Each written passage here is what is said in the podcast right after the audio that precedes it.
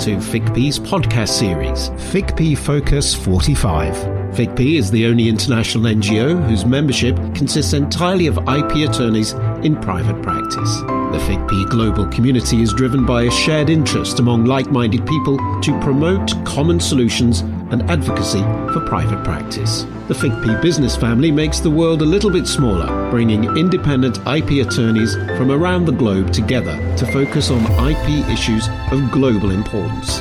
Our host is Louis Pierre Gravelle, a registered patent agent and partner at Bereskin and Parr in Montreal, Canada. Good morning, good afternoon, good evening. Welcome to FICP's webinar and podcast series, FICP Focus 45. My name is Louis Pierre Gravelle. I'm a partner at Bereskin and Parr in Montreal. I'm a registered patent agent in Canada and the United States.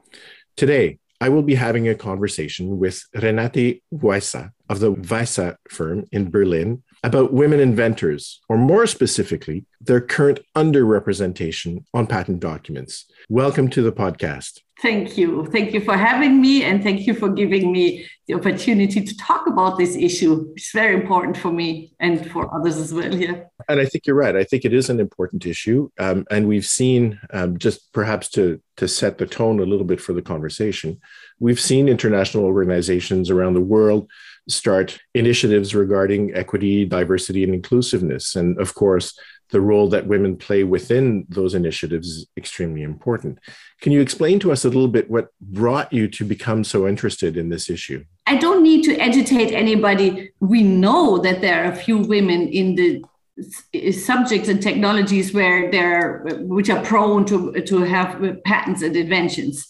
Um, you know, if you look at engineers, physicists, there are only very few women, and we all know from our private practice well, there are fewer women than, than men. And I'm a woman myself, so I thought initially when I became admitted as a patent attorney, I thought, well, this is my business case. I'm going to get those few women, and um, this is how I earn my money to represent the women. Unfortunately, there are so few women that I would die of starvation if I had resorted to that. Luckily the women that i did meet have all husbands and they invented. So that was so that saved me for, the beginning but um, over the years i found that well there's still a few women and it didn't change. And then i dived a little bit deeper and i started counting the numbers of women from patent publications and, and found out it's about 6% but it was very difficult to obtain reliable da- data because you know when when then you have all kinds of excel sheets and then there's things missing and you don't know is liu a female name from somewhere or a male name from somewhere else? And so it was very difficult and i was very very pleased when the german patent office in the end of 19 uh, 2018 um, released a press release and said yeah we counted as well and the the result was it's only 6% female inventors named on patent publications in Germany. And I thought, wow, that is even less than I thought initially. And um, I had a guess that it was very few, but it is less than female founders in Germany, female investors in Germany, female uh, CEOs in Germany. Everything, all numbers, whatever you look at, uh, female students in electrotechnical uh, engineering, whatever you call it, is 6% is less than anything anything where women are admitted to we know that today anyway women make up about 50% of the workforce all all fields all categories of employment mixed together but again if you look at the stem so science technology engineering and math we still see that there is an underrepresentation of women in those fields. Uh, there's some numbers um, out of the United States, for example, that say that in those fields, women represent barely 27% of the workforce. I guess the question is, well, well first of all, and I, I I'm asking the question. I know what the answer is, but you know, why is it a problem that we have so few women inventors? I'll let you answer that first, and then we can move into well, how do we start changing that? Well, the, the thing is, one could say, yeah, well, there's so so few women in STEM subjects, and consequently, there are fewer inventors. But there is a gap. I would say it's a, a gender invention gap or something you may call it. Um, where so there's a if you say say 27% uh, women in STEM fields or whatever it is, 6% is a lot less. So obviously there's there's a discrepancy. And the problem about it is First of all, I could call it the women's me, me, me. There's a lot of disadvantages for women there's uh, less uh, visibility, they have less financial benefits, uh, they don't get the honor of an inventor, um, they have less prof- professional promotion prospects, and, and we have less role models. So that would be the impact that is on the women themselves. But it also has it has an impact on the society and on the world we live in. Um, if you, I call it a little bit a vicious cycle. You have say a de- development department they, they, there's only men and so you invite a woman and she wants to work there. Well it's a, a male environment so the the technological issues that are dealt with are set by men. So the frame is set by men. So the woman will invent things in that framework. So uh, my example is and that causes women to stay away and that causes the vicious cycle because if they stay away you remain in the in the male structure. And my example to make that sort of a little bit visible is when you look at a car and in the front seat you have all those knobs and turns and little machines and ai and whatever you have there. Lots lots of toys that are interesting for men. I personally i don't care for those things. What i do care for as a woman is can somebody please invent a baby seat where you can put in the baby and strap it in without that major hassle and without breaking my back? Ask your wife if you have children, try to get your child into such a baby seat, and you know exactly what I'm talking about. And this is sort of the, the male and female perspective. I mean, we have uh, Caroline Criado Perez. She has written a wonderful book and recommend that to everybody who, who is, has doubts um, the, she has a lot of examples. One of them is um, if you had in the development departments for, for, uh, for cars, if you had uh, sufficiently women there, they would have constructed a safe a seat belt that is suitable for expecting women you know if, you, if you're yeah. expecting mothers that kind of thing wouldn't happen if you had enough women in the development departments but i have more um, examples if you want to hear i can have loads of them well there's and there's plenty of other exams examples. I mean anecdotally when when safety testing is done on cars the crash test dummies that are used are built on the average male driver um, and they don't take into consideration uh, female or women or women body shapes and and different things like that. So I, I think those those examples are prevalent. And and you referred to one book and we can share afterwards the uh, some, the link or the title of the book. But you know, there's another book called Mothers of Invention that you and I chatted about earlier. And how about you know many of the innovations that we see today uh, were in fact invented by women much before they became commercial successes. So I agree. And then there's a study that I picked up on, and maybe I'd like you to to address this. And it goes back to your point: when you have women around the table who are doing research and development, the women tend to focus on issues that affect women, obviously, and that leads into the conversation regarding femtech and whether and why that is important for technology to or, or inventions to be made to address specific needs of of women. Do you want to maybe expand on that a little bit? What do you mean by femtech? So femtech is is uh, you know things that so for example um, one of the studies I looked at is you know the typical the typical cataract operations were done for for men you know or they were invented by men etc. It turns out that women have an acute form of cataracts that does not respond well to the technical surgeries that are used presently women have developed better techniques to address that particular question. So, tech that, of course, could be applicable to everyone, but specifically to respond to some of the needs of women, women's bodies, women's realities. Yeah, well, you see, if you don't have any women, it's hard in the development department uh, to take that perspective whatever you are working in, whether it's medicine, cars, uh, home appliances, whatever it is, if you don't have any women there, how can you address their issues? Sometimes men come home, come into the development department uh, and say, "Yeah, my wife says I mean, I have that sometimes in the discussions. My wife says, Can we address that problem? Then there are sitting a lot of single men who don't have a wife, don't know the problem. They say, ah, That's a load of rubbish. Go back to your wife and buy her a proper car. That's, that's the kind of subjects.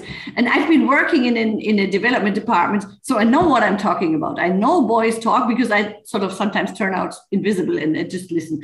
And but that's that's the kind of talk that that even men have to listen to when you address a female issue.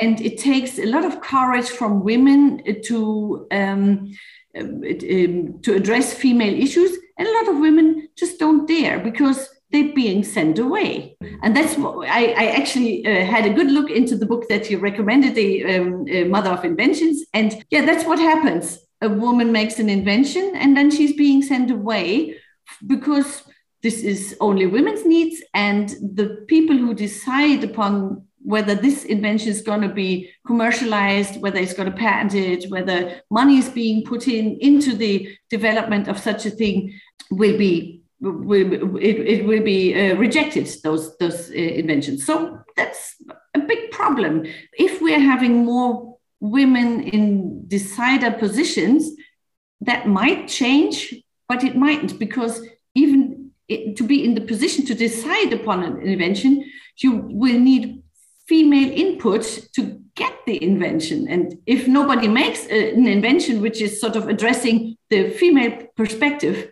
well there's nothing to decide about whether it is a mm-hmm. woman or a man to, to sit in the position to, to be decided to be decided. So, so this issue is something that you've been concerned with for a number of years.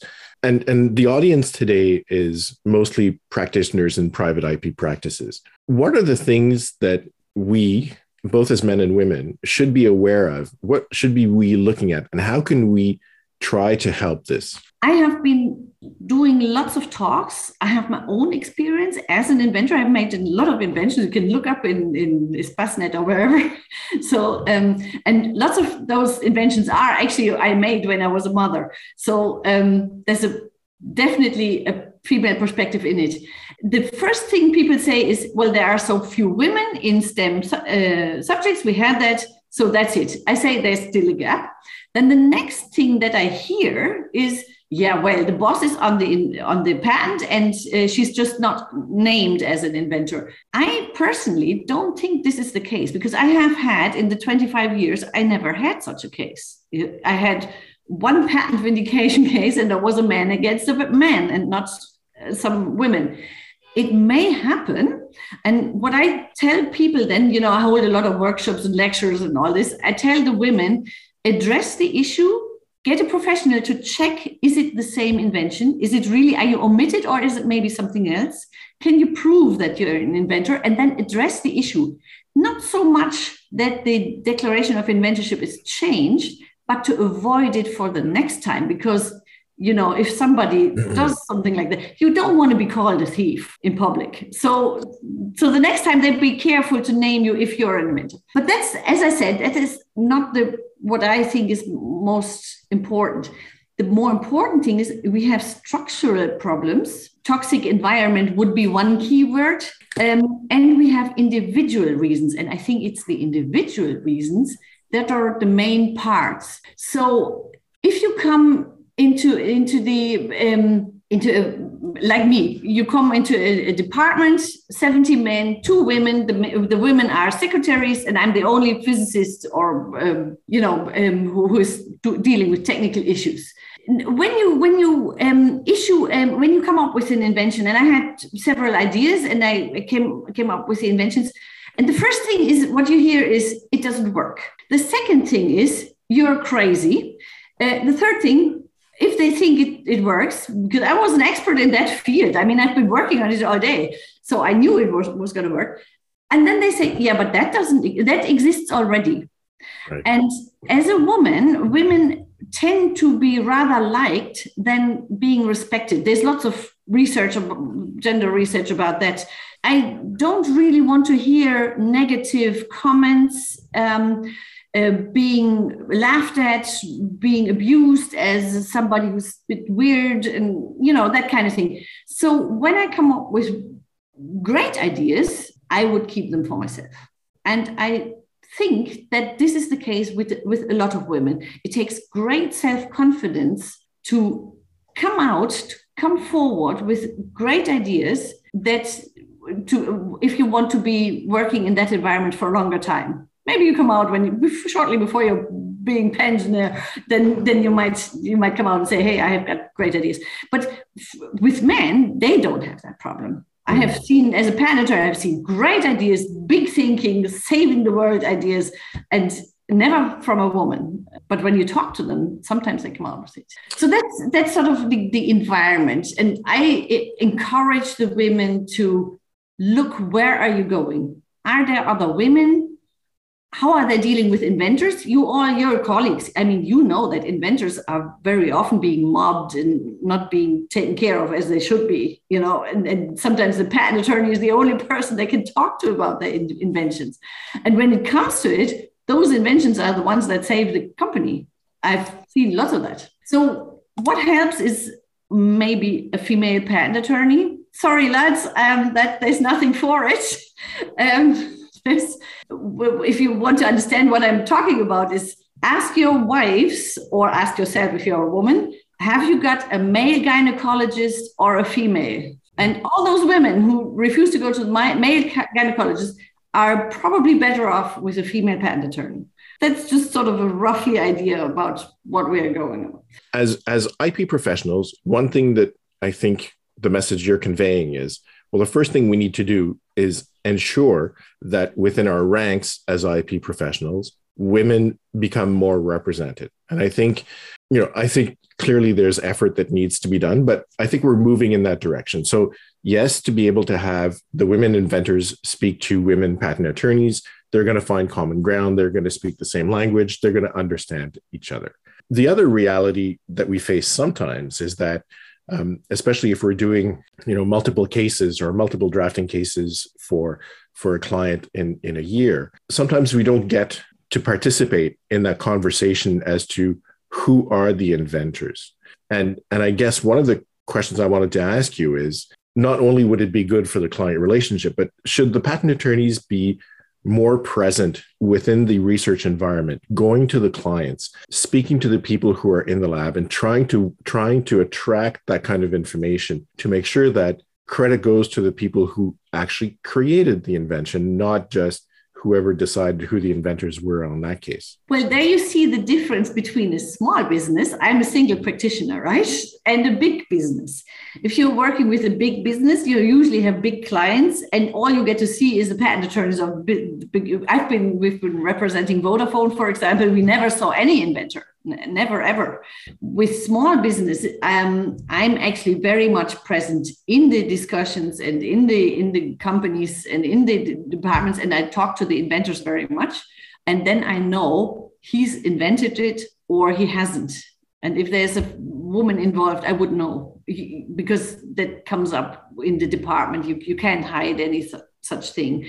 Whereas when it's when you just have a sort of a, the notification of the inventor uh, of the invention, and you have just a piece of paper and a few drawings, and you have to draft your patent application. Yes, of course, there's no way you can you can investigate further.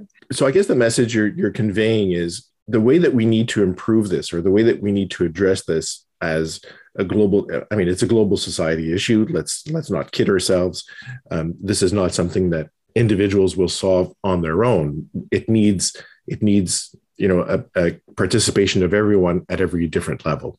So I think one of the messages, well, okay, we need to start with having more women becoming part of the profession. The reality is that for a lot of firms around the world, the the funnel into the profession starts with science, math, engineering, and technology. And so we need to sort of find a way to make sure that women are attracted and engaged in those fields of study so that first of all they can populate the labs better be more represented in the labs the research departments the positions of power clearly and also that they that they become interested in the profession of IP attorney and then you know make a make an impact and make a difference that way.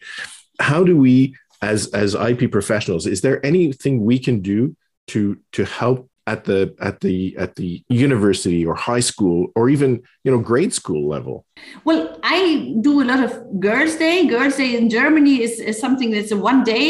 The girls between 11 and 15 they are released from school for one day and they go into professions where um, which is considered a typical male profession. And i am considered a typical male profession. So i have every girl say 40 girls sitting here and i tell them about my profession and how i love it and how nice it is and how much money i earn and all this.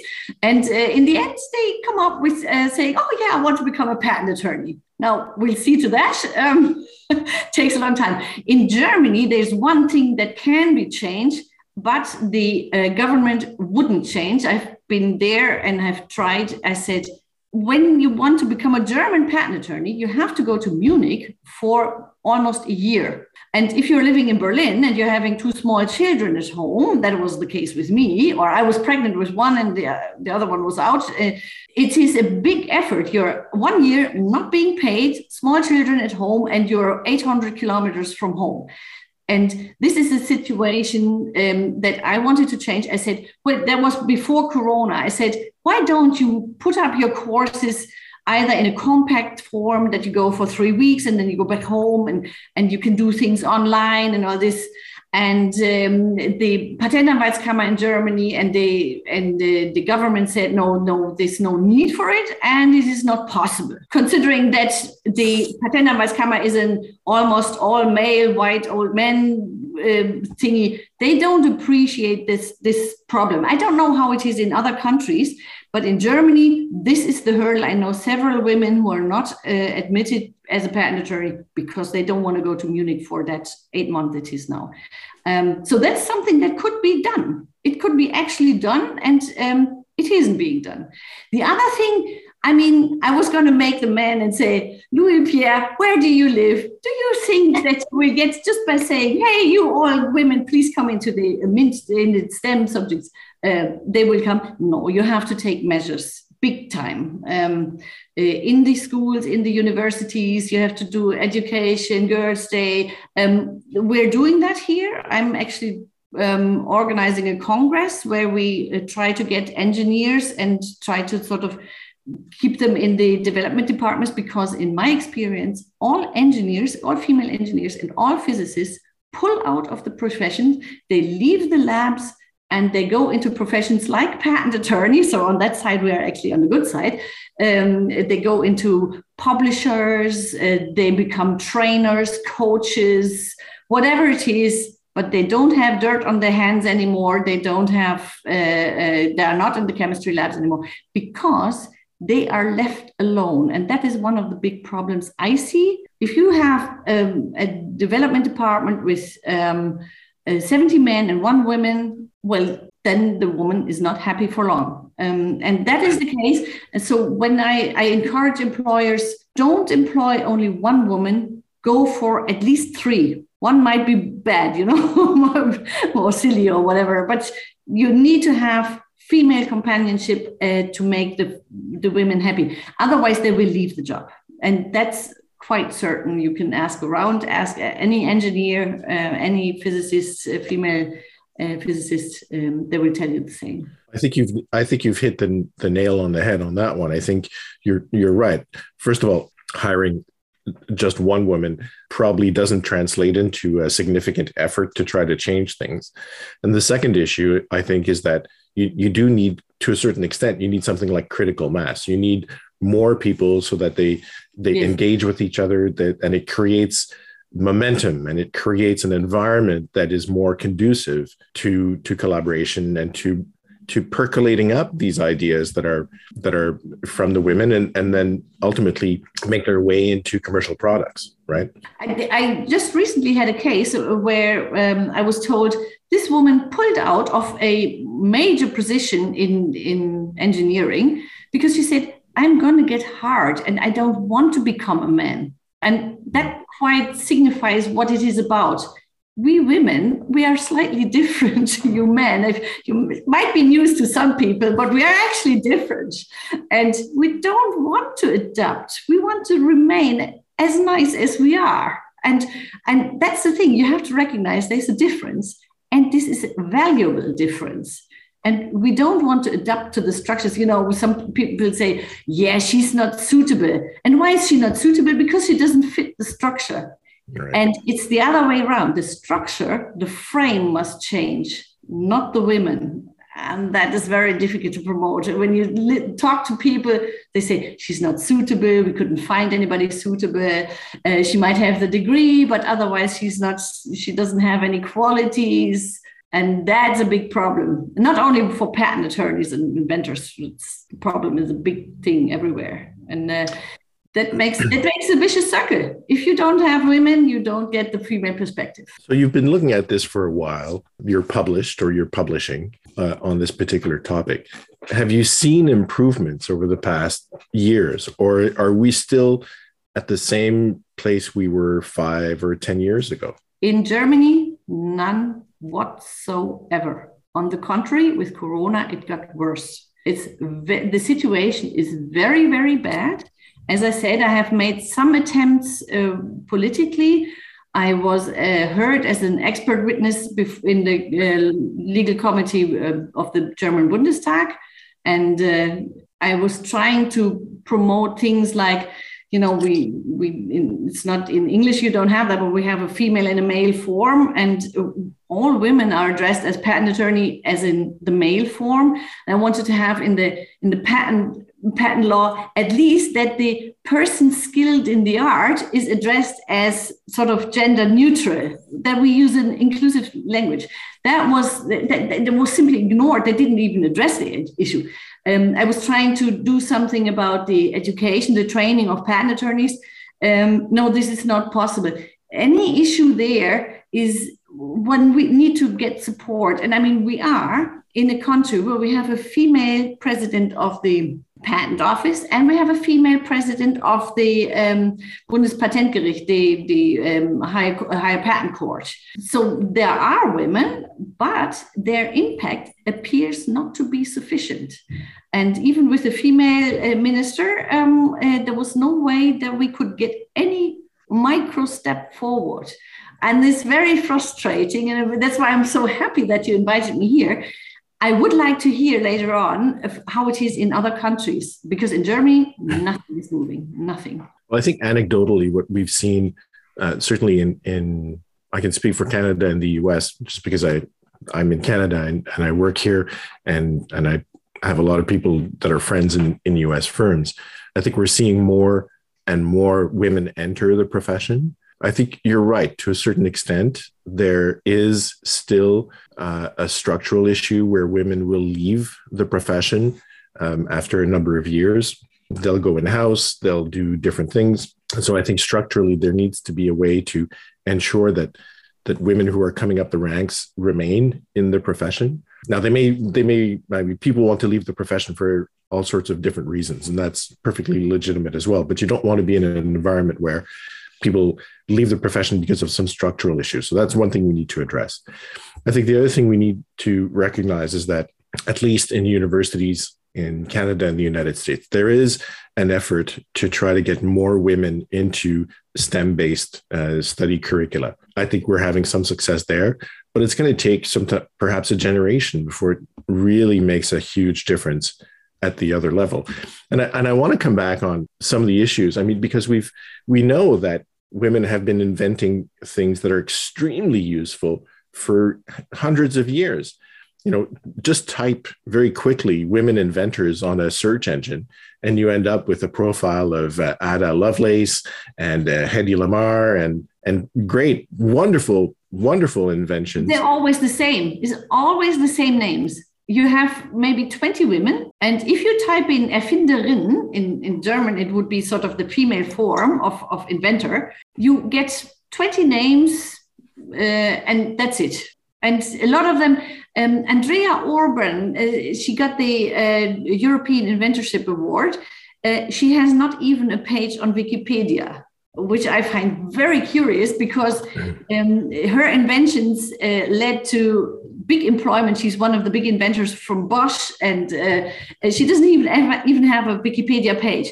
Uh, consider that, and and um, the, even the German patent office asked me once, if you if you have names, we're willing to hear. You know, I mean, it's um, it, it, the, um, the the names in Germany. If you if you look at the names, the German Patent Office has on their platform. They, they even have a, a website about female inventors. It's all foreigners. And Ada Lovelace is like 300 years old. Do we have to resort to women from 300 years ago because we don't find any current proper female inventors? I find that unbelievable. Yeah, and, and I can sense the passion and the and the frustration in, in your voice. And and I think that, you know, I think it's it's a reality and we need to to address it somehow there is a business case there um, we've talked about it previously there, is a business case for all the patent attorneys because if we have less inventors than people working in STEM or female women if working in STEM, then um, obviously all we have to do is dig and alert our companies. I mean, no company would like to have their inventions not discovered and not being protected. So what you need to do is, is dig in the big companies. Are there any women working in the development departments and what are they doing? and try to find the inventions and to have to alert the, the people who are, who are responsible for, for patenting say hey go into the department check your women and let them describe to, to you what they're actually working at don't mention the word invention because women shy away when when i have workshops and i say how to get your invention patented or how to recognize your invention i have only men there's no women in there mm. but if you say hey what are you working at tell me, then you suddenly say, hey, that smells like an invention. Why didn't you mention it to notify your employer? And that's how to approach it because they women often don't think that they are as glorious as their male counterparts and they don't consider themselves as being inventors. And that's a big issue. I mean i've heard people who ask me women who ask me do i need a permission to notify my employer? And it's the other way around. In germany you are obliged to, to, to notify your employer if you made an invention. Or they think like oh it's so expensive. Um, i better not notify my employer because then he has so much costs and we want to put the employer to put in put him into the position to decide this is crap and this is good you have to overcome this hurdle for the inventors. Um, maybe some male inventors think the same, but but generally speaking, I would say you have to go into the lab, talk to the women, and ask them what are you doing. And if a professional smells an invention, I mean, the patent is not far away. Um, and that's, I think, the best way to approach it, rather than making one workshop after the other where the women just don't show up. Um, that doesn't help there is something that's called uh, feminist innovation policy. Do you want to expand on that a little bit? No, that's my big thing. that's if you want to hear something about weirdos, there we go. Um, one would think that policy um, on inventions has nothing to do with gender or women or whatever. But if you consider that we have a feminist in Germany. Um, she's really weird, red hair, um, Teresa Bücker. Um, if you listen to her, you think, my gosh, uh, what's going on here? And she explained um, that we have a, skill shortage in Germany. I think it's probably the same in Canada. You need people with skills to fill the companies and work. And um, in Germany, they, they say, well, we will fill this gap with women because they are all staying at home and taking care of children, having a lot of mental load and, and cooking and household works. And, and the problem is, well, who does the who does care for children, mental loads, households? Who basically polishes your bathroom? That's that's the question that, that goes down with it. And um, well, in Germany, if you're a professional, then you have a some good ghost in the household. Um, somebody in Germany, they usually come from Poland, Romania, or some Eastern country from Europe. Um, in the US, it would be probably from Middle America or something. So every country has where they come easy labor with. And I don't like that because there's no social security. It's, it's not very good. That, that thing is called global care chain because that Polish cleaning lady that comes here to Germany at home has nobody to take care of her household. And the question is do we want that, or, or could that not be solved by a technical solution. And I have a few examples for you, which try where I try to illuminate this.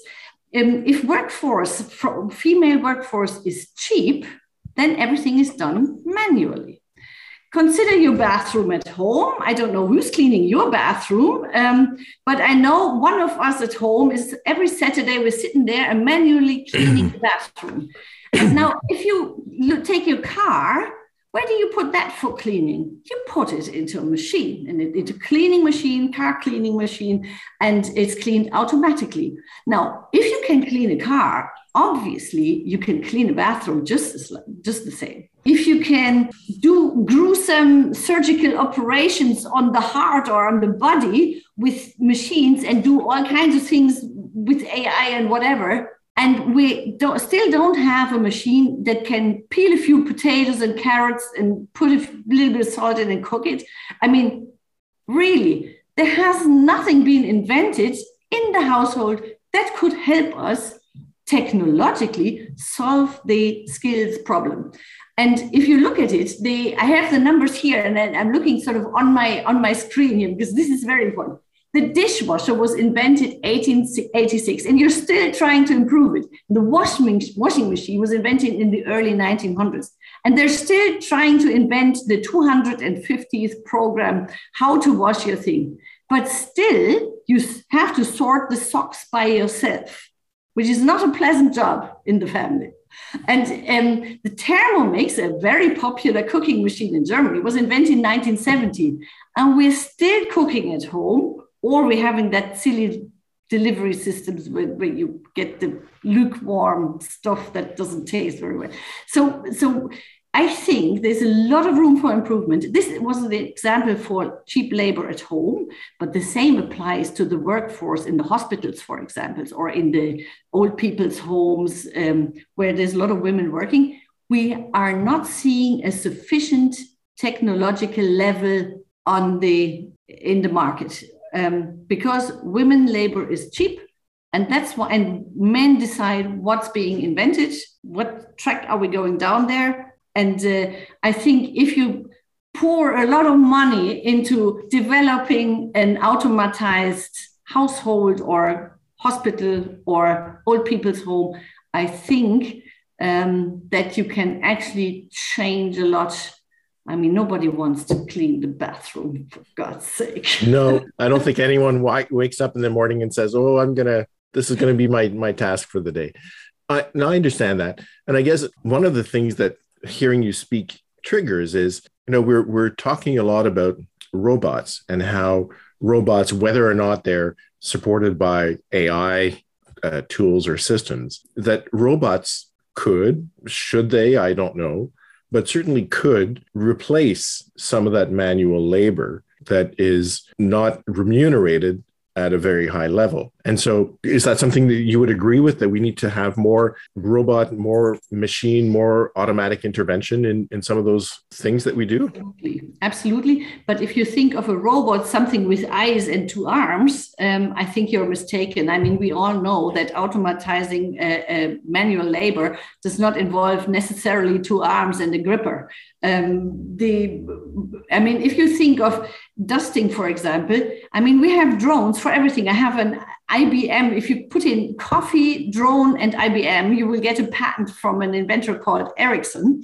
And uh, I love this patent because they recognize your body functions. And if you're not well, they bring you a coffee. so, and, and that kind of inventions are being made and patented, seriously patented. And we still don't have a drone that can do a little bit of dusting at home. I mean, with all this AI and sensors and laser beaming thingy, I mean, of course, technologically, you could develop something like this, or you can make a cooking machine where you just um, put in a little bit of potatoes and, and then you have something lovely cooked after afterwards. The, the, the question is, do we want this? I think yes. If you don't have any cleaning lady anymore, um, then you will be desperately looking for every every improvement. So the automatizing the household or whatever it is. I mean, it's not only the household; it's um, uh, the um, the hospitals, it's um, care homes everywhere. Uh, automatization is essential if we want to survive. Unless we want to have a lot of people, immigrants uh, who do the work for little money. It's not my personal idea of a good word. I want to pay people proper money and have such labor done by machine. That's yeah, and, and, maybe as a society, that's not where we want to go generally. Yeah. And there can be regional variations, clearly. But um, this has been a fascinating conversation. Really, I was. Uh, I'm just going to end on this. Um, I was at uh, CES, the Consumer Electronics Show in Las Vegas. It's held every year. So this is way before COVID. And I remember one of the machines I'd seen there was a machine that would take your your your shirts and your t-shirts and your pants and would fold it for you. And I thought, wow, that is a brilliant piece of of of technology. I never saw it on the on the shelves. Maybe it was designed by men and it didn't, you know, it didn't address some of the finer points of, of folding clothes. I don't know.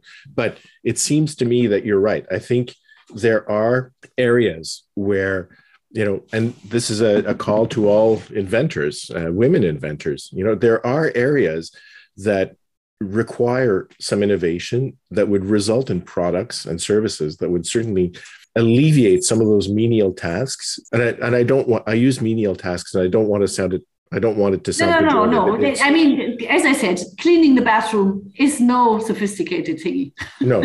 Um, so, so those tasks could certainly be automated to a certain extent. And, and if they are, then doesn't the quality of life of the family as a as a unit or your, you know whatever however you want to conceive of, of, of, a family but people living together doesn't that quality of life increase? And doesn't that make it a better world for everyone? Allowing women particularly to enter the work, workforce and not be as preoccupied by who's going to clean the bathroom and who's going to do the laundry and who's going to who's going to run after the missing socks because there's always half a dozen missing socks when you when they come out of the laundry we don't have to elaborate on that. I think everybody knows what household tasks are. Even men sometimes perform. So, and it's it's not nice. And I think those tasks are, that that should really be improved and it will put women into the position i mean studying physics was very very difficult and i haven't studied physics to clean the bathroom. I'm sorry. Right. well and and and i think you you made your point spectacularly well. And i think we should just leave it on that note. Um, uh, renate thank you very very much for your time today. It was wonderful. Thank you very much. Thank you. Thank you